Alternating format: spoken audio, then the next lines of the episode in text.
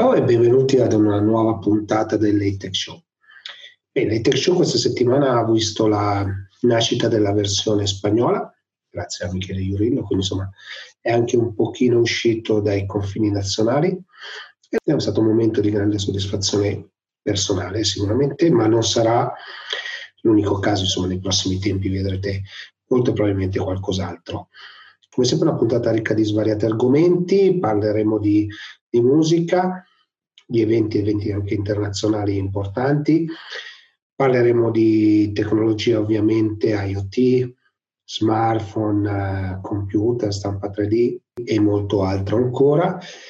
Però vi ricordo soprattutto che cos'è la tecnologia, insomma, chi mi ha visto in questi eventi, è stata una settimana di tanti eventi in cui ho parlato a pubblici molto diversi, per me la tecnologia è uno strumento, no? quindi l'uso della tecnologia ovviamente dipende da noi in quanto strumenti e quindi essendo degli strumenti li possiamo utilizzare bene o male, appropriatamente, in maniera del tutto creativa, nuova, quindi insomma eh, ne vediamo tutti i giorni delle belle, quindi qui alle Tech Show insomma voglio raccontare sempre questo genere di eh, cose. Dal mio punto di osservazione posso dire che la tecnologia è passata da essere un argomento importante, no? per cui anche economicamente no? si parla sempre delle grandi aziende, le big tech, le start-up, i grandi eh, imprenditori che hanno costruito queste aziende e poi magari invece si, si perde un po' di vista quello che è l'implicazione delle tecnologie a livello di conoscenza, quindi gestione della conoscenza, ma a livello di cultura, a livello di mindset, a livello di libertà personali. Insomma, eh, in ogni evento in cui insomma, mi trovo a parlare cerco proprio di raccontare questo, no? come, come tutto questo sta cambiando e sta cambiando radicalmente. Siamo entrati in una fase 2, l'ho già detto settimana scorsa, c'è una frase che a me non piace e si dice ripartenza. La frase ripartenza non mi piace per un motivo semplice. Ripartire vuol dire che eravamo da qualche parte, ci siamo fermati, c'è stata una sosta e ripartiamo. Beh, non stiamo ripartendo, non voglio entrare nei dettagli economici, non stiamo ripartendo perché, uno, il mondo non è più lì, la tecnologia ci ha fatto scoprire cose, possiamo lavorare da casa, possiamo lavorare distanziati, possiamo lavorare con le mascherine, possiamo incontrarci, quindi non ripartiamo da lì. E in secondo luogo, questa esperienza, questo lockdown ci ha cambiato radicalmente Molti sociologi ci raccontano che torneremo dove eravamo prima, ma sarà difficile. Perché? Perché per un po' di tempo abbiamo imparato a essere distanti socialmente, ma anche attenti agli altri, più diffidenti verso gli altri, quindi saremo più diffidenti verso i negozi, verso i brand. Perché? Perché questo entrerà nella nostra cultura non ce ne stiamo accorgendo, ma è già così. Per questo dico, servono dei punti degli osservatori, possono spiegare cosa sta accadendo in questo momento. Bene, non parliamoci in chiacchiere e partiamo con la puntata. Sono qui con Anna Mazzeo. Anna Mazzeo si occupa per il World Business Forum, quindi per Wobi, di tutta una serie di eventi internazionali, quindi non solo italiani. Ed è un po' l'occasione per capire cosa sta succedendo in questo mercato, in questo momento come stanno affrontando questa situazione. Ana, come state affrontando questa situazione? Innanzitutto, ciao Gigi, grazie mille di questa opportunità. Allora, come ben sai, il nostro settore, il settore degli eventi, della formazione, è uno dei più colpiti.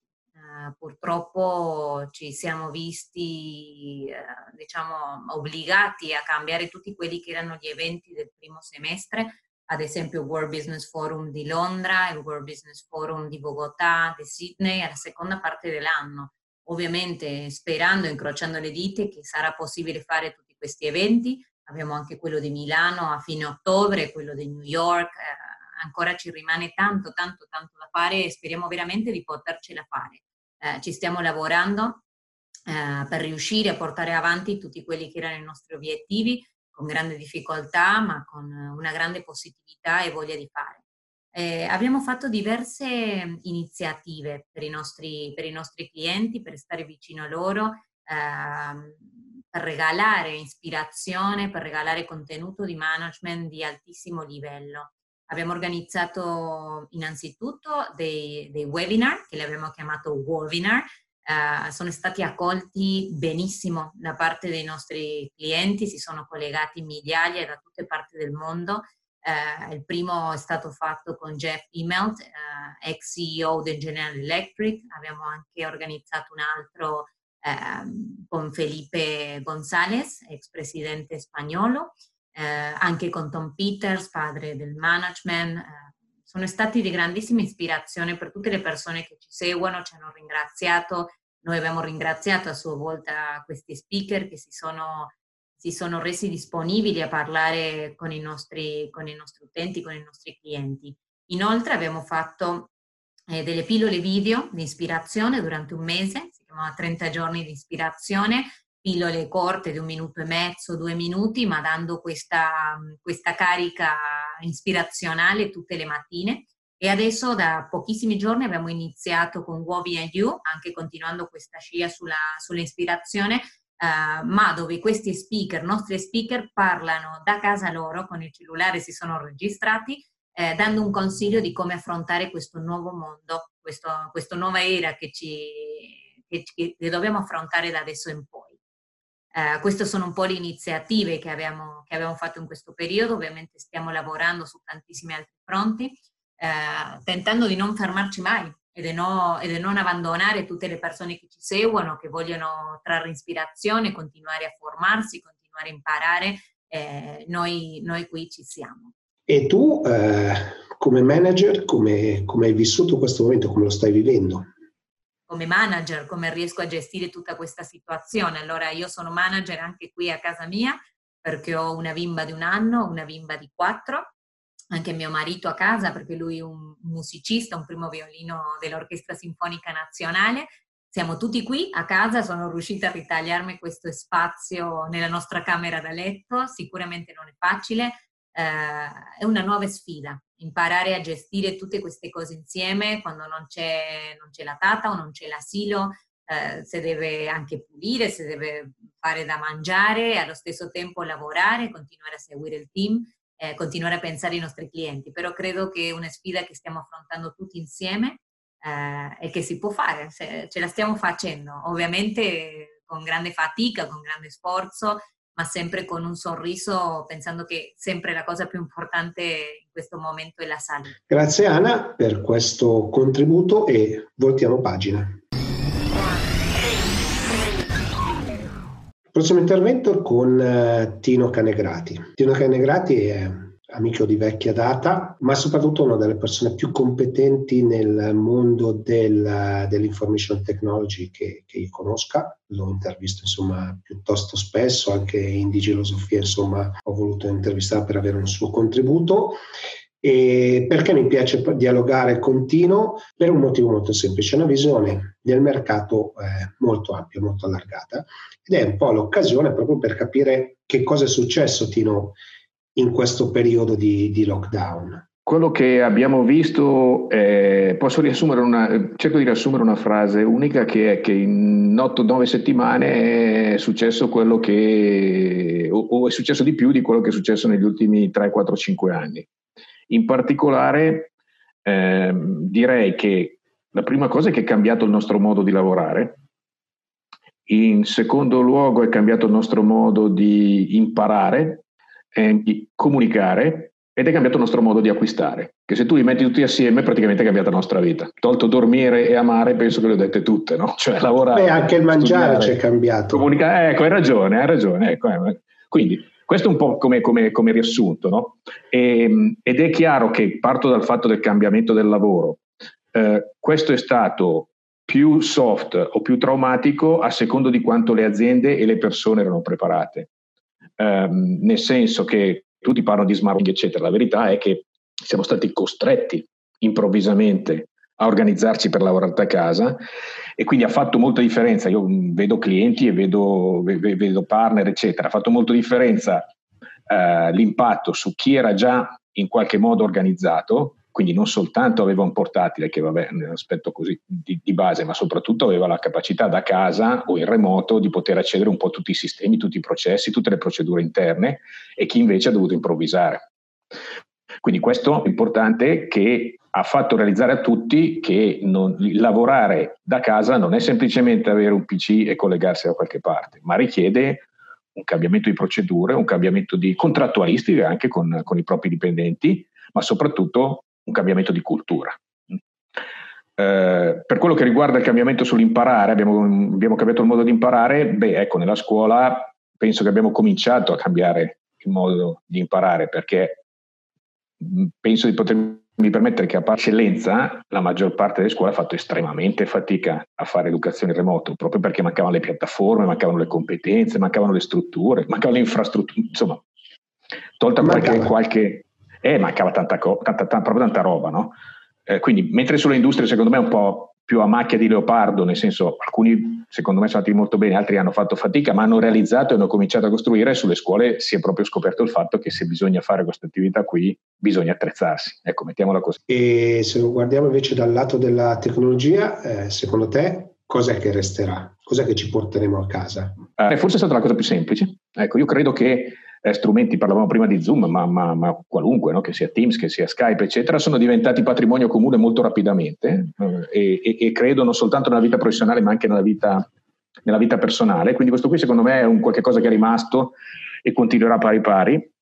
Eh, e poi è cambiato il modo di acquistare. Ecco, abbiamo visto un po' di dati, un po' di statistiche, eh, di GFK, ma anche di altre fonti, il, la, la, quella, quella attenzione attenzione con la RST a, a, utilizzare la multicanalità, che era magari legato all'uso della carta di credito, alla paura del non poter restituire la merce, eccetera, ha portato rapidamente a usare il multicanale in maniera molto, molto aperta. No? Quindi non è soltanto l'online, eh? secondo me è proprio il, multi, il multicanale in se stesso, di cui l'online è una componente fondamentale.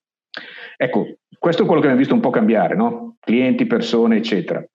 Eh, la, le cose eh, su cui vale la pena magari che, che, commento dal punto di vista tecnologico sono, eh, lo dico proprio piatto, hanno resi conto tutti, individui e aziende, che il vero strumento di lavoro, quello indispensabile, è il PC.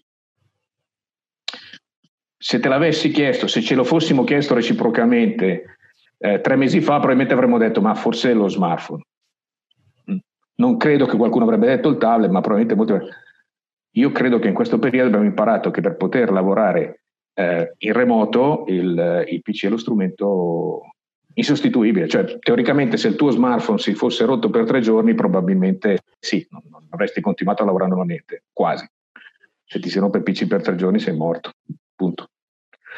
Ecco, questo qua è, secondo me è qualcosa che rimarrà, che abbiamo visto molto nei clienti, no? questa, questa ricerca spasmodica della macchina, questo comprendere che se avevi una macchina che non era adeguata cominciavi ad avere delle grandi difficoltà, sia dal punto di vista delle capacità della macchina, ma anche e soprattutto dal punto di vista della sicurezza. Questo un pochino più, ta- un pochino più avanti, tu hai detto fase 1, fase 2. La fase 1 secondo me basta...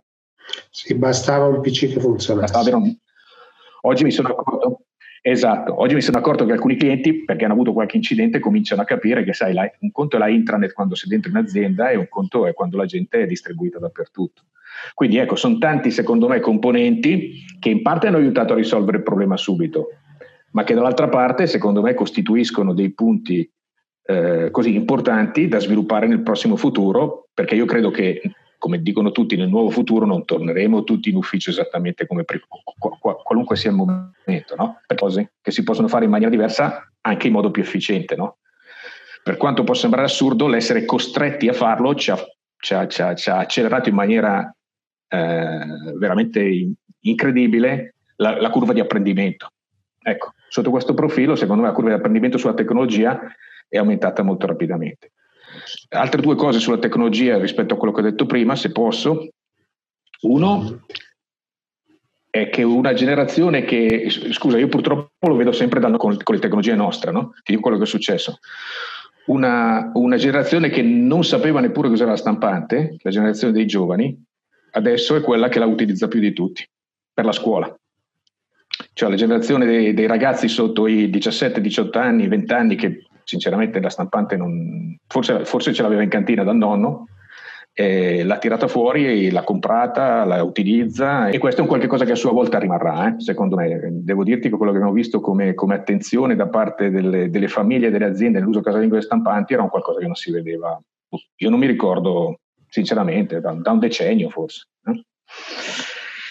Um, e la terza cosa invece, sempre da, vista dal nostro punto di vista, che è cambiata in termini di valore, è, è la visibilità della stampa 3D e soprattutto l'applicabilità. Cioè, se ne parlava tanto anche prima, adesso ci sono due cose che mi hanno colpito in questo periodo. Uno che l'ho vista dappertutto, cioè anche a striscia notizie l'ho vista, per dire, no? Cioè è diventata una cosa pervasiva dappertutto, ma pervasiva pratica, non come una curiosità strana, non come una, una, un animale da, da, da, da vedere allo zoo, eh, ma, ma, invece come qualcosa che ha portato un contributo subito perché, e qui passo al secondo punto che ho visto, è che la, la, la struttura stessa del 3D, cioè la rapidità di utilizzo, la pervasività e la distribuzione sul territorio, ha permesso che questa democratizzazione della produzione rendesse disponibile i pezzi, i componenti, eccetera, eccetera, degli ospedali in un attimo.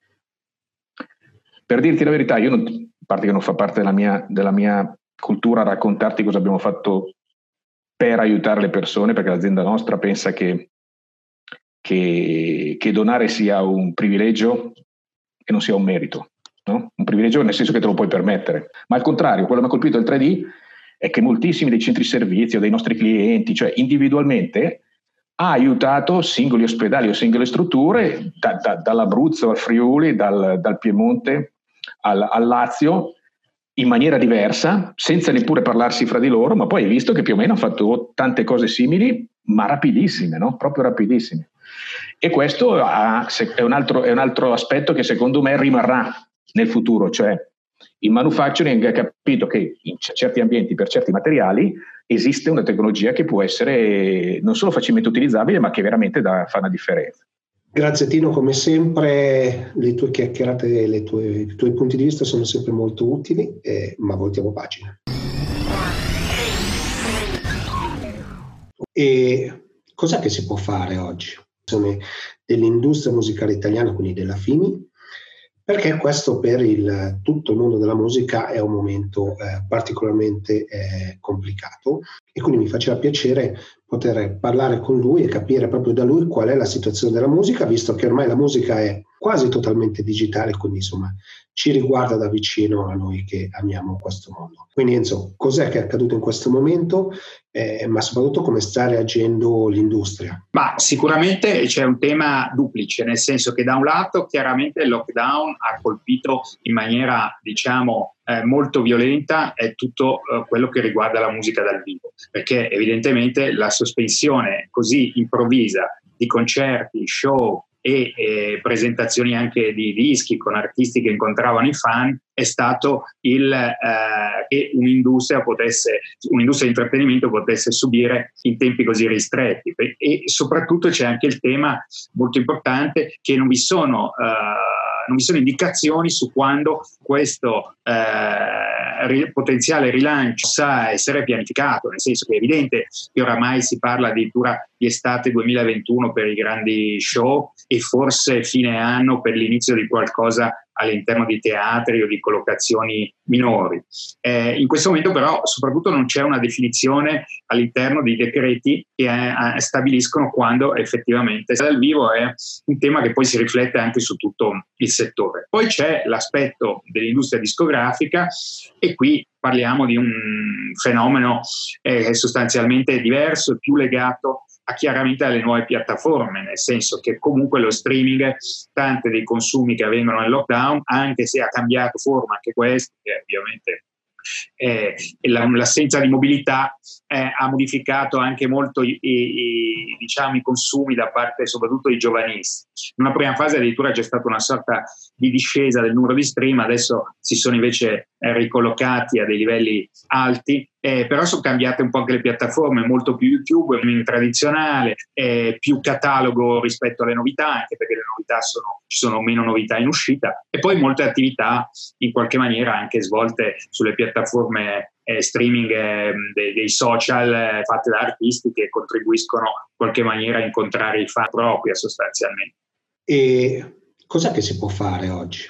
Allora, sicuramente eh, in questo momento quello che riteniamo molto importante è continuare a pubblicare e eh, realizzare eh, novità che vengono immesse sul mercato, perché questo è un aspetto molto importante anche di relazione tra gli artisti e i fan, cioè non, sos- non legare in qualche maniera la pubblicazione di nuove attività dal vivo. E, e quindi sfruttare al meglio eh, quelle che sono le potenzialità in questo momento date anche dalle tecnologie per continuare a tenere un legame di vicinanza con i fan, quindi uscire con i dischi, eh, fare anche delle dirette in live, tenere quindi anche la propria base di pubblico, questo è un aspetto fondamentale. Poi chiaramente ci sono tantissime attività che gli artisti hanno fatto perché la musica è centrale anche nella, nei, nei, consumi del pubblico, non solo nei consumi, chiamiamoli tra virgolette, commerciali, ma anche proprio quelli di vicinanza. Cioè pensiamo a tutti gli eventi nei giorni scorsi, grazie a collaborazione di 50, oltre 50 artisti, una versione di, del cielo è sempre più blu di Rino Gaetano, fatta addirittura dagli artisti, ognuno a casa propria, e poi assemblata e mixata da dei, dei eh, diciamo, alt- altri artisti che eh, abbiamo anche realizzato un videoclip. E sostanzialmente questo è tutto avvenuto grazie alle tecnologie, grazie alla distanza eh, che non ha impedito comunque di realizzare un prodotto, è anche un po' un caso unico all'interno dei settori di intrattenimento se ci pensiamo, l'industria ha eh, dimostrato come è in grado di utilizzare tutto immesso sulle piattaforme e, e stamattina era in distribuzione su tutti i canali streaming. Grazie Enzo per il contributo, sicuramente nelle prossime settimane insomma, vorrei riuscire a eh, venire a farmi raccontare cosa sta accadendo perché insomma ho capito che tutta l'industria dell'intrattenimento in questo momento è in una grande crisi e quindi bisogna cercare di trovare dei modi per, per uscirne. Ma voltiamo pagina. L'occasione di avere qui Maurizio De Collanz di IBM, un po' per capire cosa sta accadendo in questo momento, in questa fase, ma soprattutto per guardare anche un pochino più in là, insomma so che IBM sempre guarda oltre, guarda a una strategia sempre sul lungo termine con i clienti, per cui vorrei capire Maurizio cosa sta accadendo in questo momento.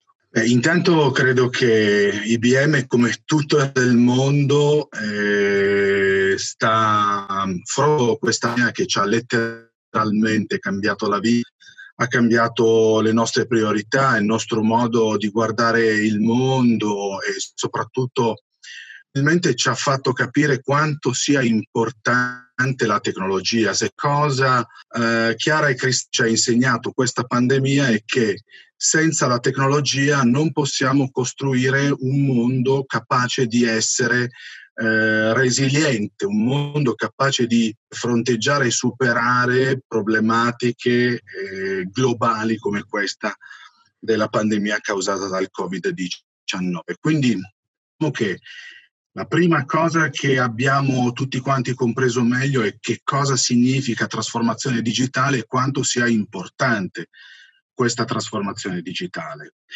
Se pensiamo che senza la tecnologia oggi possiamo usufruire, la tecnologia che oggi abbiamo a disposizione del mondo si sarebbe semplicemente fermato. Pensiamo a tutto il working che sta eh, coinvolgendo le aziende o addirittura eh, le lezioni a distanza delle scuole. Se non ci fossero piattaforme come questa o tante altre non sarebbe stato possibile continuare le lezioni per centinaia di migliaia di studenti che invece stanno pienamente utilizzando questo genere di tecnologia. Quindi questo è un punto fermo da cui partire. Seconda cosa, che, che cosa sta facendo IBM in questa fase? Diciamo che fondamentalmente IBM ha due fronti. Da una parte c'è il fronte della lotta alla pandemia e della lotta al virus, eh, una lotta che vede impegnato il eh, più potente supercomputer del mondo, il Summit, capace di erogare 200 milioni di miliardi di calcoli al secondo, grazie eh, è stato possibile dare una fortissima accelerazione alla ricerca, alla ricerca medica. Eh, Summit è stato capace in pochissime ore, in pochissimi giorni, eh, di eh, arrivare a risultati che con computer tradizionali sarebbe stato possibile raggiungere dopo mesi o addirittura anni. E Summit ha isolato all'interno di 8.000 composti che erano stati identificati come possibili composti in grado di neutralizzare gli effetti negativi del virus, 77 composti, quindi da 8.077 in poche ore. Questo direi che è un risultato estremamente importante per la ricerca. E dall'altra parte eh, ci sono eh, qui a macchia di leopardo, nel senso che ci sono alcuni paesi che hanno implementato alcune soluzioni, altre eh, soluzioni diverse, ma comunque fortemente incentrate sull'intelligenza artificiale.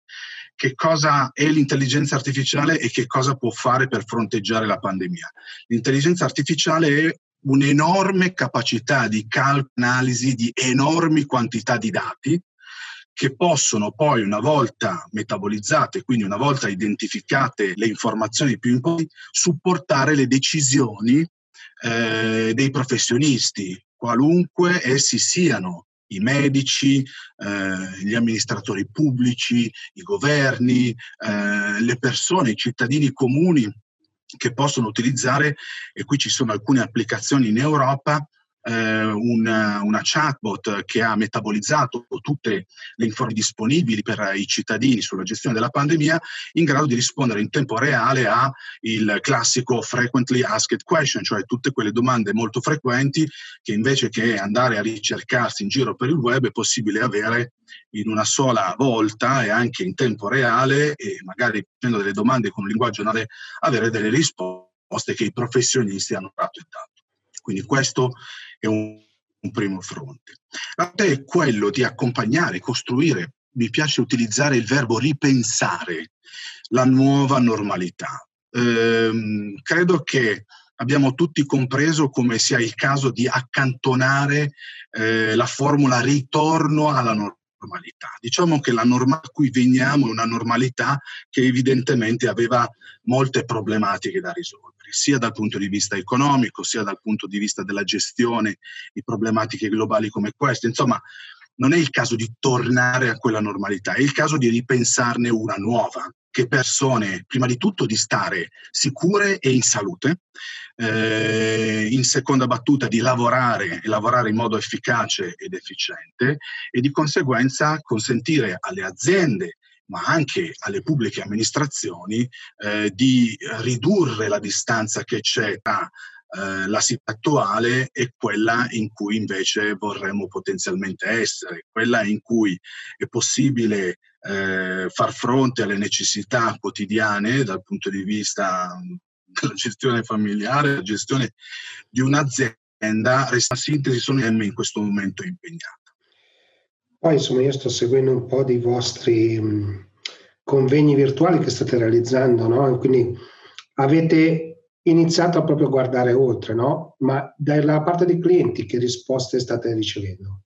richiede un nuovo tipo di alleanza, un ecosistema. Non è una trasformazione che può essere condotta da soli, né da parte delle aziende private né da parte della pubblica amministrazione, ma è una trasformazione che può essere portata avanti con risultati positivi e tutti, non soltanto per pochi, solo se c'è una grande collaborazione tra pubblico e privato, con tutti gli annessi e connessi, quindi includendo aziende eh, piccole, medie e grandi, pubblica amministrazione, università, corpi intermedi, associazioni, tutti in qualche modo dovrebbero sentire la forte responsabilità di partecipare a questa trasformazione. La risposta dei clienti, delle aziende con cui noi stiamo lavorando è eh, decisamente positiva, nel senso che c'è una grandissima consapevolezza di questa necessità, necessità di reinventare la nuova normalità, ma anche se vogliamo, una ancora maggiore consapevolezza della centralità della tecnologia e dell'innovazione. Noi la chiamiamo intelligenza aumentata, per dare una sintesi eh, estrema di quale sia l'equazione per arrivare al risultato migliore, e cioè l'unione parte assume un ruolo centrale e anche simbolico, e dall'altra il capitale umano, cioè la nostra capacità di elevare le nostre competenze, di renderle più allineate alle necessità di questa nuova normalità. Di nuovo, se pensiamo all'esempio eh, che ormai è entrato nelle case e nelle famiglie di ognuno di noi, la scuola, che fino a qualche dava agli strumenti tecnologici quasi con differenza in certi, in certi casi. Eh, credo che sia esperienza comune, per esempio, eh, la necessità di tenere lontani dalle lezioni gli smartphone. Ecco, eh, oggi ci troviamo invece nella condizione eh, in cui grazie smartphone si può fare la lezione a distanza e quindi c'è in corso forzatamente no, di necessità si fa virtù generare reskilling, un generale reskilling di queste abilità e di queste competenze, la capacità di utilizzare a fondo gli smartphone non per social network o per fare i giochini, ma per fare lezioni a distanza, reperire le informazioni che servono per studiare, eh, utilizzare le piattaforme di videoconferenza eh, e di scuola condivisa nel miglior modo possibile. Ecco, questo è proprio un classico esempio non soltanto di eh, cambiamento delle capacità professionali, che in questo caso riguardano docenti, studenti, ma anche un cambio di mentalità. Io credo che stiamo attraversando un profondo cambiamento di mentalità che ci fa vedere il mondo con occhi diversi. Io personalmente eh, porto nel cuore come un segno indelebile eh, quel momento in cui Papa Francesco eh, ha fondo nella nella mia mente e nella mia memoria. Una è che nessuno si salva da solo, e cioè che per fronteggiare problemi e eh, crisi grandi come questa nessuno può pensare di farcela da solo, ma dobbiamo avere la consapevolezza che si riesce solo se uniti, coesi. E questo credo che possa essere applicato a quel livello, da quello politico a quello della responsabilità eh, sociale delle aziende, la responsabilità sociale delle persone, dei cittadini. E l'altra è quella eh, di una fotografia di un mondo eh, in cui pensavamo di restare sani mentre il mondo era malato. La verità è che eh, da cui veniamo e a cui non vogliamo tornare, vogliamo ripensare, aveva molti problemi. Aveva problemi economici, problemi climatici, di sostenibilità, problemi di squilibri eh, nella distribuzione della ricchezza. Aveva grandi problematiche che ancora oggi esistono, ma oggi abbiamo, e questa è diciamo, l'aspetto positivo delle grandi crisi, in ognuna si celano anche grandi opportunità. Tadano grazie mille per questo intervento.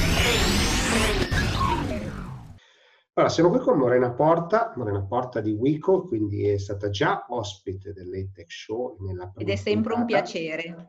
Grazie, e, e, questa volta però vorrei andare un pochino più nei dettagli. L'altra volta ci hai raccontato come si faceva a pulire un, uno, lo schermo di uno smartphone disinfettandolo, mentre oggi vorrei invece capire prima di tutto cosa state facendo perché la tua è una posizione europea e quindi hai anche una visibilità che va un po' al di là del nostro paese e poi magari se ci racconti gli ultimi, gli ultimi prodotti che avete lanciato. Sì, hai ragione, ci, siamo, ci, siamo, ci eravamo sentiti con, uh, in occasione del, della condivisione di quel nostro primo tutorial nato un po' eh, sulla spinta di, di, quelle che erano le esigenze del momento e cercando di essere rilevanti per quello che è il nostro mercato. Ti devo dire che è andato molto bene, ti rivelo anche un dato interno, eh, è andato talmente bene che gli accessi al nostro canale YouTube sono addirittura nell'ultimo periodo. Eh, quindi evidentemente siamo andati a coprire un'esigenza che in quel momento c'era di sicurezza che appunto il nostro utente ci mostrava. Eh, cosa stiamo facendo? Allora, è un momento veramente particolare per il mondo del, dell'elettronica di consumo e stiamo assistendo a, a poco, pochi mesi fa sembrava quasi impossibile, ovvero alla, alla una battuta d'arresto eh, in quello che è il, il, comparto della telefonia che ormai guidava pressoché l'offerta all'interno del punto vendita, entrando in un punto vendita a occhio, anche soltanto sen, senza guardare i dati, i dati analitici, eh, era abbastanza evidente che la, telefonia mobile, quindi lo smartphone, era di fatto il prodotto che guidava il canale dell'elettronica di consumo. Ha una battuta d'arresto delle vendite legate alla, al comparto smartphone e a una ripresa, seppur limitata, eh, delle richieste della domanda per prodotti ad uso fisso, statico, come appunto desktop e parzialmente anche i tablet.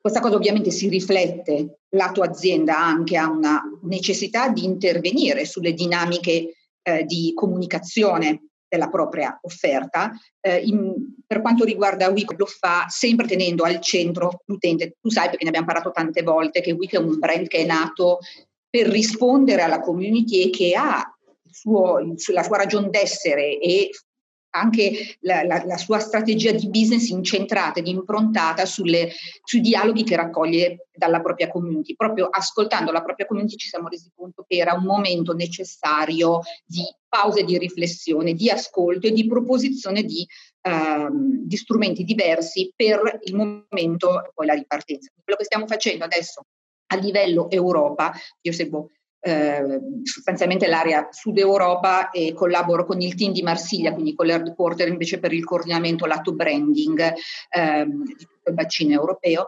Eh, stiamo ehm, lavorando a, alla, diciamo così, alla, alla, alla raccolta e alla masticazione dei dati e delle conversazioni online all'interno di tutte le community europee per settare quella che sarà poi la risposta in termini di product development del prodotto che arriverà, ma soprattutto nell'anno a venire. E parallelamente sviluppando poi delle, delle, delle, degli argomenti di, di conversazione, di, di, eh, di animazione delle nostre piattaforme social che in qualche maniera vanno poi a legarsi a quella che è la, l'offerta in primis sul nostro canale di vendita diretto, quindi il nostro ristoro aperto tra l'altro da poco, e laddove possiamo anche poi con una spinta diretta invece sul punto vendita che canale, il negozio fisico, eh, i retailer, il nostro canale di vendita prioritario.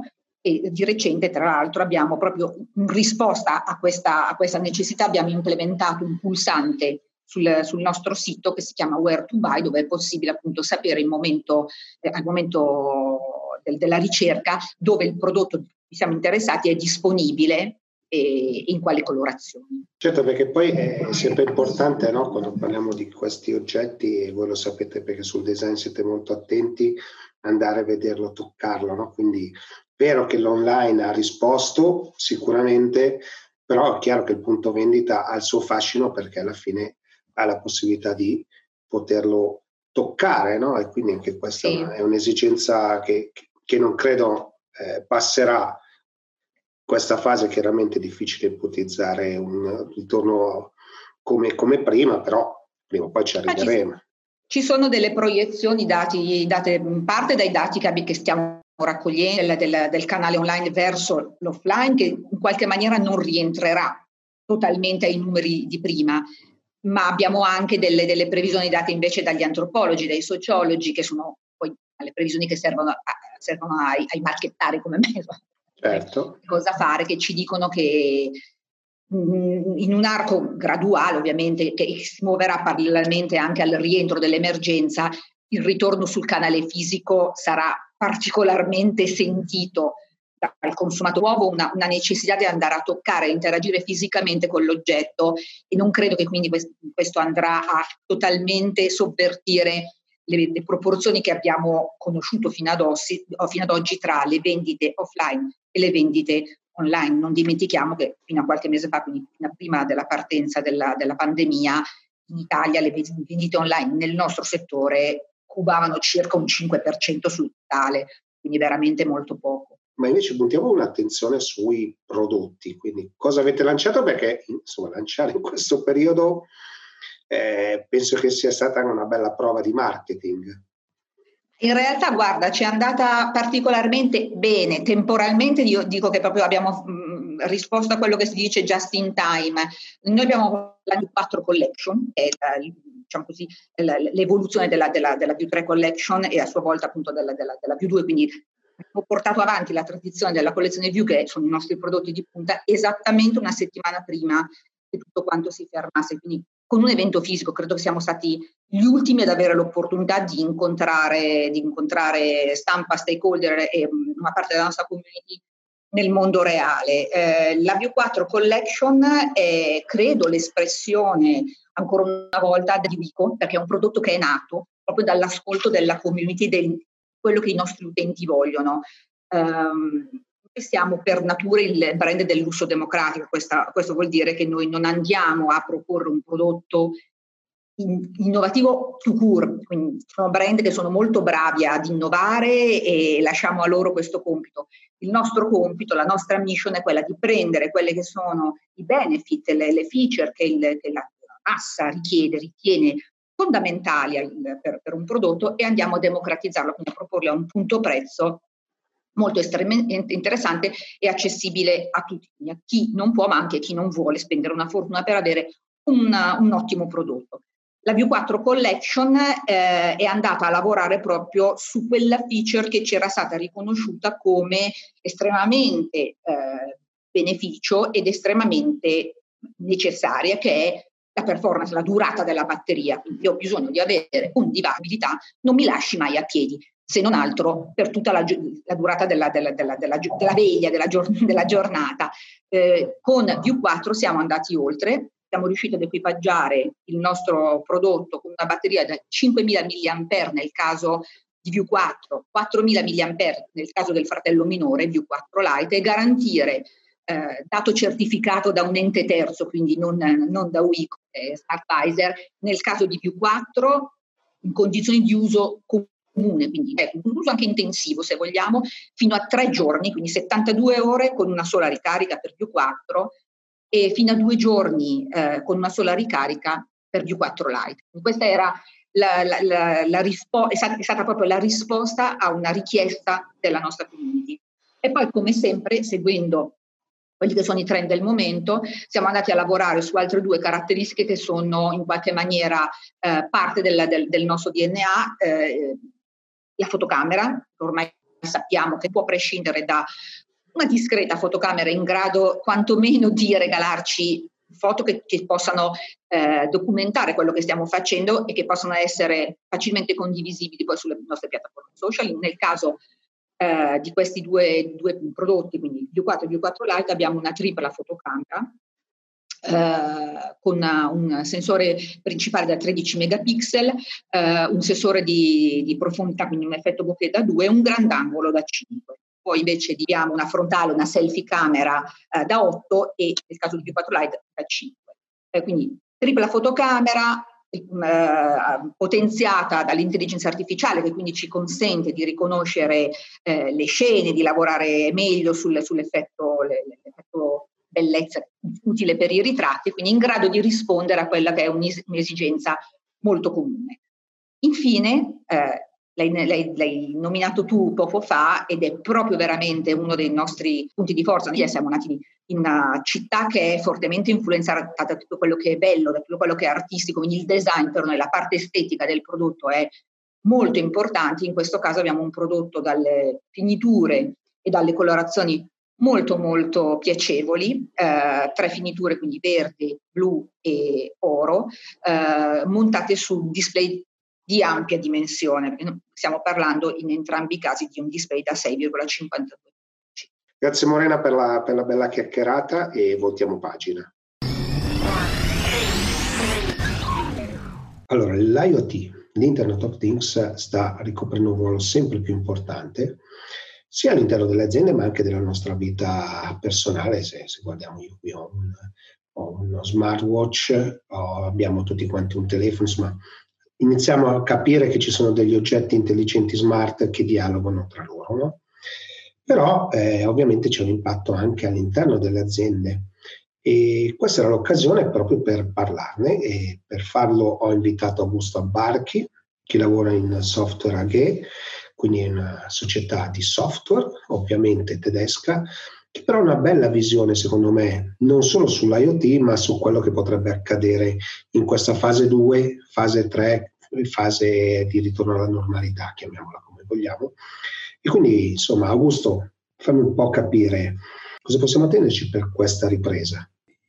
Come, come, forse hai visto, noi abbiamo presentato questa potenziale soluzione per la ripartenza. No? Noi Software AG abbiamo una piattaforma IoT eh, che opera sul cloud eh, e che eh, è valutata dagli analisti come eh, la piattaforma leader sul mercato.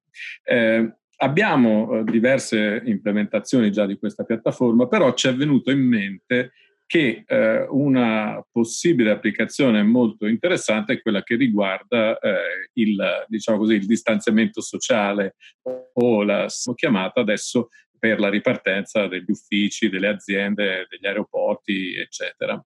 Allora, l'idea è questa, la piattaforma è una piattaforma aperta agnostica, quindi può collegare qualsiasi tipo di device e abbiamo contattato una serie di nostri partner per cominciare a offrire una certa offerta di device possibile. I device sono di tipo telecamera termica, telecamera invece con riconoscimento facciale, dei, eh, che di distanza, che sono dei wearable, come si chiamano, cioè cose che uno si appende alla camicia o mette nel badge aziendale o cose del genere, o eh, altri tipi di device, insomma, e con questi device possiamo costruire una soluzione per eh, la fase 2 del Covid. Costruire la soluzione vuol dire eh, che un'azienda può eh, decidere che cosa vuole tenere sotto controllo, quindi misurare la temperatura all'ingresso dei dipendenti che arrivano, eh,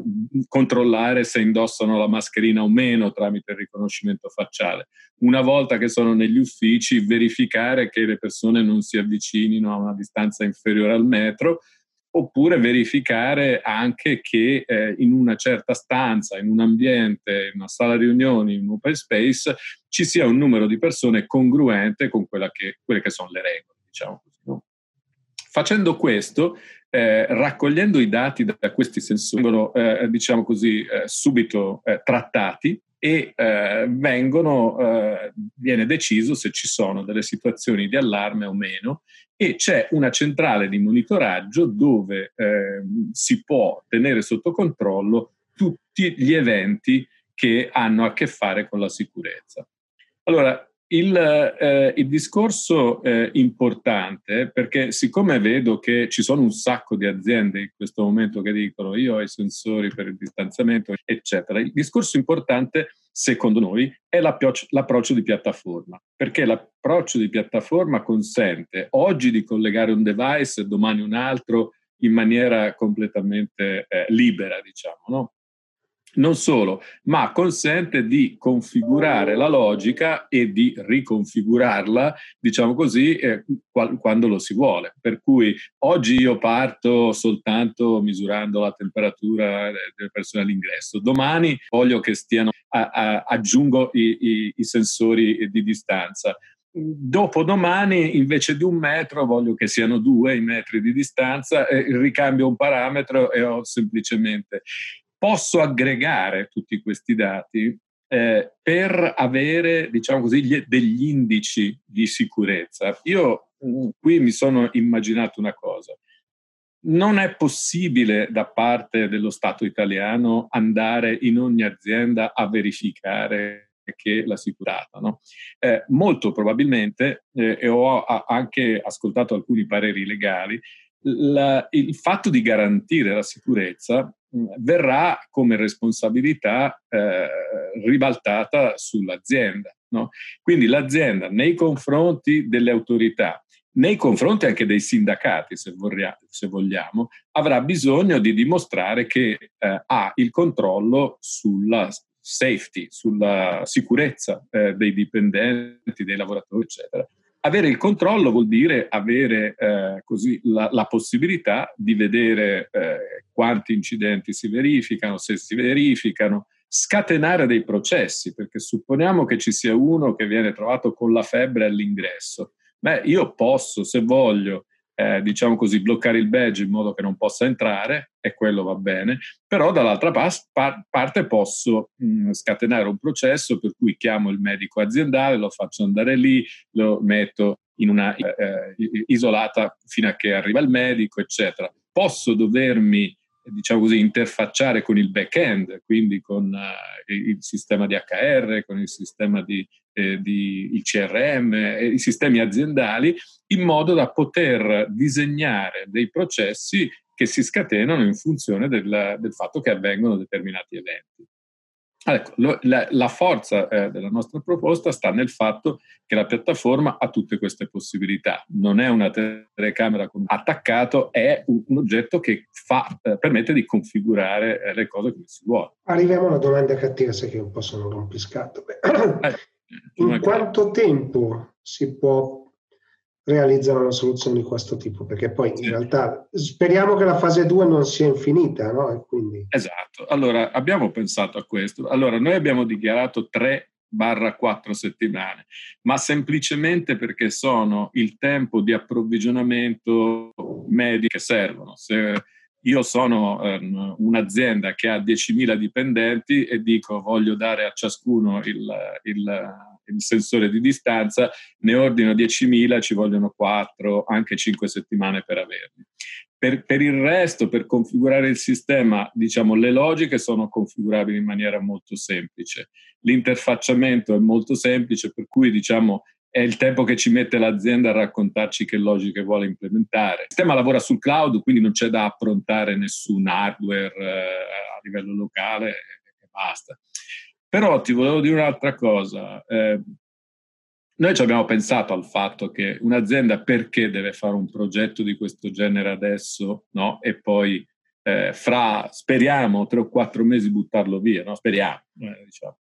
Bene, eh, ci sono due cose. Una è l'approccio commerciale, in cui eh, questa cosa qui noi la, la vendiamo come subscription eh, mensile, no? e quindi uno può fare una subscription mensile, dopo sei mesi non gli serve più e cancella la subscription e non è successo niente, ok?